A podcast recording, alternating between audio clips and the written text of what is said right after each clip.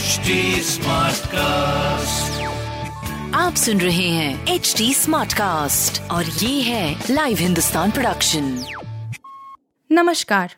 ये रही आज की सबसे बड़ी खबरें। नए चीफ जस्टिस के बनाए सिस्टम पर सुप्रीम कोर्ट की बेंच ने जताई नाखुशी। बताया क्या कमी है? सुप्रीम कोर्ट की एक बेंच ने चीफ जस्टिस उदय उमेश ललित की ओर से लाए गए केसों की लिस्टिंग के नए सिस्टम पर नाखुशी ज़ाहिर की है। यू यू ललित ने नए सिस्टम की शुरुआत की है, जिससे सालों से लंबित केसों को तेज़ी से निपटाया जा सके। लेकिन अदालत की एक बेंच ने एक केस की सुनवाई के दौरान इस सिस्टम से नाखुशी जताई। जस्टिस संजय किशन कौल की लीडरशिप वाली तीन जजों की बेंच ने एक केस की सुनवाई के दौरान कहा नया लिस्टिंग सिस्टम मामलों की सुनवाई के लिए पर्याप्त समय नहीं देता है।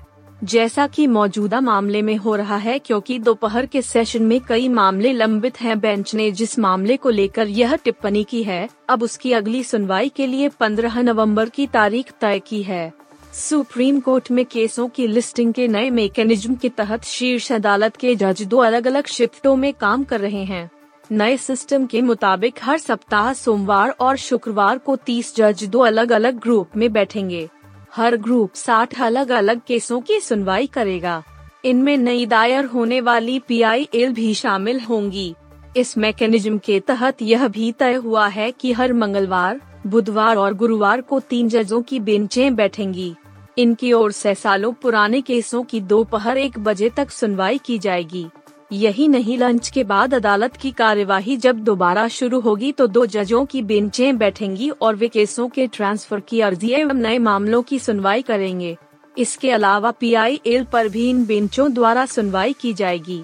सूत्रों के मुताबिक Chief Justice U U Lalit ने 27 अगस्त को कामकाज संभाला था। उसके बाद से अब तक नए मैकेनिज्म के तहत कुल 5000 मामलों का निपटारा अदालत की ओर से किया जा चुका है। कुल तेरह वर्किंग डेज़ में शीर्ष अदालत ने 3,500 विविध मामलों को निपटाया है। इसके अलावा नियमित सुनवाई वाले 250 केसों और 1,200 ट्रांसफ़र मामलों की सुनवाई पूरी हुई है। संस्थान तय कर सकते हैं ड्रेस। हिजाब बैन को चुनौती देने पर बोला एस विरोध करने वालों को लग सकता है झटका। सुप्रीम कोर्ट ने शैक्षणिक संस्थानों में हिजाब के इस्तेमाल मामले पर सुनवाई करते हुए गुरुवार को अहम टिप्पणी की। सुप्रीम कोर्ट ने सुनवाई के दौरान कहा कि नियमों के मुताबिक, शैक्षणिक संस्थानों को अपना यूनिफॉर्म तय करने का अधिकार है और हिजाब इससे अलग है। इस मामले पर सुप्रीम कोर्ट लगातार सुनवाई कर रहा है। सोमवार को भी इस मामले पर सुनवाई जारी रहेगी। सुप्रीम कोर्ट ने टिप्पणी करते हुए कहा, नियम कहते हैं कि शैक्षणिक संस्थानों को यूनिफॉर्म, ड्रेस को निर्धारित करने का अधिकार है। हिजाब अलग है। सुप्रीम कोर्ट की इस टिप्पणी को इसलिए भी अहम माना जा रहा है क्योंकि कर्नाटक के जिस स्कूल से यह मुद्दा उठा है, उसका प्रबंधन भी यही दलील देते आया है। इस मामले पर सुनवाई करते हुए सुप्रीम कोर्ट ने बुधवार को सवाल किया था कि क्या हिजाब प्रतिबंध और इस मुद्दे पर हाई कोर्ट के फैसले के कारण कर्नाटक में शैक्षणिक संस्थानों से छात्रों के पढ़ाई छोड़ने के संबंध में कोई प्रामाणिक आंकड़ा है? याचिकाकर्ताओं में से एक की तरफ़ से पेश हुए वकील ने विद्यार्थियों विशेषकर छात्राओं द्वारा स्कूल छोड़ने का मुद्दा उठाया। इस पर जस्टिस हेमंत गुप्ता और जस्टिस सुधांशु धूलिया की पीठ ने कहा क्या आपके पास प्रमाणिक आंकड़े हैं कि हिजाब प्रतिबंध और उसके बाद हाई कोर्ट के फैसले के चलते 20, 30, 40 या 50 विद्यार्थियों ने पढ़ाई छोड़ दी दरअसल कर्नाटक हाई कोर्ट के 15 मार्च के फैसले के खिलाफ सुप्रीम कोर्ट में कई याचिकाएँ दायर की गई हैं। हाई कोर्ट के फैसले में कहा गया है कि हिजाब पहनना आवश्यक धार्मिक प्रथा का हिस्सा नहीं है जिसे संविधान के अनुच्छेद 25 के तहत संरक्षित किया जा सकता है जिसके बाद अब सुप्रीम कोर्ट इस मामले पर लगातार सुनवाई कर रहा है। सलमान खान पर हमले की एक और साजिश का खुलासा, करीब पहुँच चुके थे शूटर्स। बॉलीवुड स्टार सलमान खान के पीछे लॉरेंस बिश्नोई गैंग हाथ धोकर पड़ा है। सलमान खान पर हमले का प्रयास कर चुके गैंग की एक और साजिश का खुलासा हुआ है।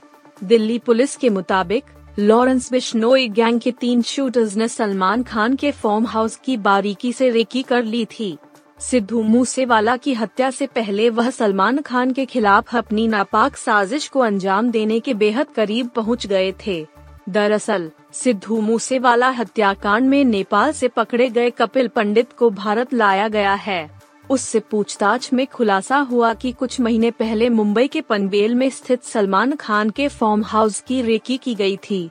कपिल पंडित ने तीन लोगों के साथ रेकी की थी। वह फार्म हाउस के पास ही किराए के कमरे में रहते थे। फार्म हाउस के गार्ड से दोस्ती भी कर ली थी। सलमान खान कब किस गाड़ी से आते हैं? गाड़ी की स्पीड कब होती है?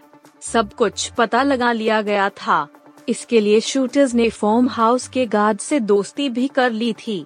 उन्होंने खुद को सलमान खान का फ़ैन बताया था। दिल्ली पुलिस के स्पेशल सेल के special C P H G S Dhaliwal ने एक न्यूज़ चैनल से बातचीत में कहा, पहले जब संपत नेहरा की जब गिरफ्तारी हुई थी तो पता चला था कि सलमान खान की रेकी की गई थी। उसकी गिरफ्तारी के बाद हथियार भी बरामद हुआ था। सिद्धू मूसेवाला केस में इनके सिंडिकेट के मेंबर संतोष जाधव और उसके कुछ साथियों से पूछताछ की गई। सामने आया कि इन्होंने दूसरी बार भी काफ़ी रेकी की थी। जब कपिल पंडित और दीपक मुंडे गिरफ़्तार किए गए तो पता चला कि सचिन बिश्नोई और कपिल पंडित के साथ संतोष जाधव भी था। कुछ दिनों पहले इन्होंने उनके फॉर्म हाउस की रेकी की थी। T twenty World Cup 2022 Pakistan ने टी वर्ल्ड कप के लिए किया टीम का ऐलान शाहीन अफरीदी की हुई वापसी। पाकिस्तान क्रिकेट बोर्ड ने ऑस्ट्रेलिया में आयोजित होने वाले आईसीसी मेंस टी विश्व कप 2022 के लिए आज यानी गुरुवार 15 सितंबर को राष्ट्रीय टीम का ऐलान कर दिया है। बाबर आज़म के नेतृत्व में बोर्ड ने टी वर्ल्ड कप के लिए अपनी 15 सदस्यीय टीम की घोषणा कर दी है।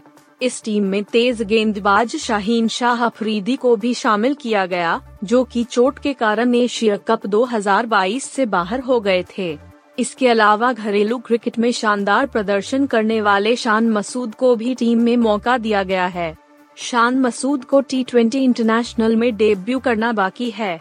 वहीं हैदर अली को टीम में चुना गया है, जो कि आखिरी बार दिसंबर 2021 में टीम के लिए खेले थे। हालाँकि फखर जमा को रिज़र्व खिलाड़ियों के साथ रखा गया है। शान मसूद को टी ट्वेंटी ब्लास्ट में अच्छे प्रदर्शन का इनाम मिला है और वह पहली बार टी ट्वेंटी मैच पाकिस्तान के लिए खेलेंगे। इससे पहले वह वनडे और टेस्ट में पाकिस्तान का प्रतिनिधित्व कर चुके हैं। हैदर अली को फखर जमा की जगह टीम में जगह मिली है। जमा का इस साल बल्ले से बेहद खराब रहा है। वहीं रिपोर्ट ये भी थी कि फखर चोट से जूझ रहे हैं। बाएँ हाथ के बल्लेबाज ने सात टी मैच में तेरह दशमलव सात एक की औसत से छियानवे रन बनाए हैं। Pakistan T World Cup team Babar Azam, कप्तान, शादाब खान उप कप्तान आसिफ अली, हैदर अली, हारिस रऊफ, इफ्तिखार अहमद, खुशदिल शाह, मोहम्मद हसनैन, मोहम्मद नवाज़, Mohammad Rizwan Mohammad Wasim Naseem Shah Shaheen Shah Afridi Shan Masood Usman Qadir Sukesh Chandrashekhar money laundering case Delhi police के पास पेश हुई नोरा अहम कड़ी से हुआ सामना सुकेश चंद्रशेखर से जुड़े 200 करोड़ के मनी लॉन्ड्रिंग केस में गुरुवार को नोरा फतेही दिल्ली पुलिस की आर्थिक अपराध शाखा ईओडब्ल्यू पहुँची। इस मामले में नोरा को दूसरी बार समन किया गया है नोरा के साथ पिंकी ईरानी को भी बुलाया गया था। रिपोर्टर्स थी कि पिंकी ने ही नोरा को सुकेश से मिलवाया था। पुलिस इस केस में पिंकी को अहम कड़ी मान रही है। दोनों का आमना सामना करवाने के लिए साथ बुलवाया गया है। बुधवार को इस मामले में जैकलीन फर्नांडिस से करीब आठ घंटे पूछताछ की गई थी। उनके साथ भी पिंकी से सवाल किए गए थे। 200 करोड़ के मनी लॉन्ड्रिंग केस में नोरा फतेही दिल्ली पुलिस के पास पूछताछ के लिए पेश हुई। द टेलीग्राफ की रिपोर्ट के मुताबिक, एक सीनियर अफसर ने बताया था कि नोरा फतेही और पिंकी ईरानी से पहले अलग अलग पूछताछ की जानी है। इसके बाद दोनों का आमना सामना करवाया जाएगा। 2 सितंबर को जाँच एजेंसी नोरा फतेही से सिक्स सेवन घंटे पूछताछ कर चुकी है। कुछ सवालों के सही जवाब न मिल पाने की वजह से फिर से पूछताछ की जा रही है। अफसर ने बताया, पिंकी ने जो स्टेटमेंट्स दिए थे उनमें विरोधाभास था, इसलिए ज़रूरी है कि दोनों का आमना सामना करवाया जाए। साथ ही शक है कि इस केस में पिंकी की अहम भूमिका, नोरा को सुकेश से मिलवाने में, रही है। बता दें कि बुधवार को इस मामले में जैकलीन फर्नांडिस से करीब आठ घंटे पूछताछ की गई थी। बताया जा रहा है कि जैकलीन भी कई सवालों के जवाब ठीक से नहीं दे पाई। रिपोर्टर्स हैं कि उनसे फिर से पूछताछ होगी। आप सुन रहे थे हिंदुस्तान का डेली न्यूज़ रैप, जो एच टी स्मार्टकास्ट की एक बीटा संस्करण का हिस्सा है। आप हमें फेसबुक ट्विटर और इंस्टाग्राम पे एट एच टी या podcasts@hindustantimes.com पर ईमेल के द्वारा सुझाव दे सकते हैं।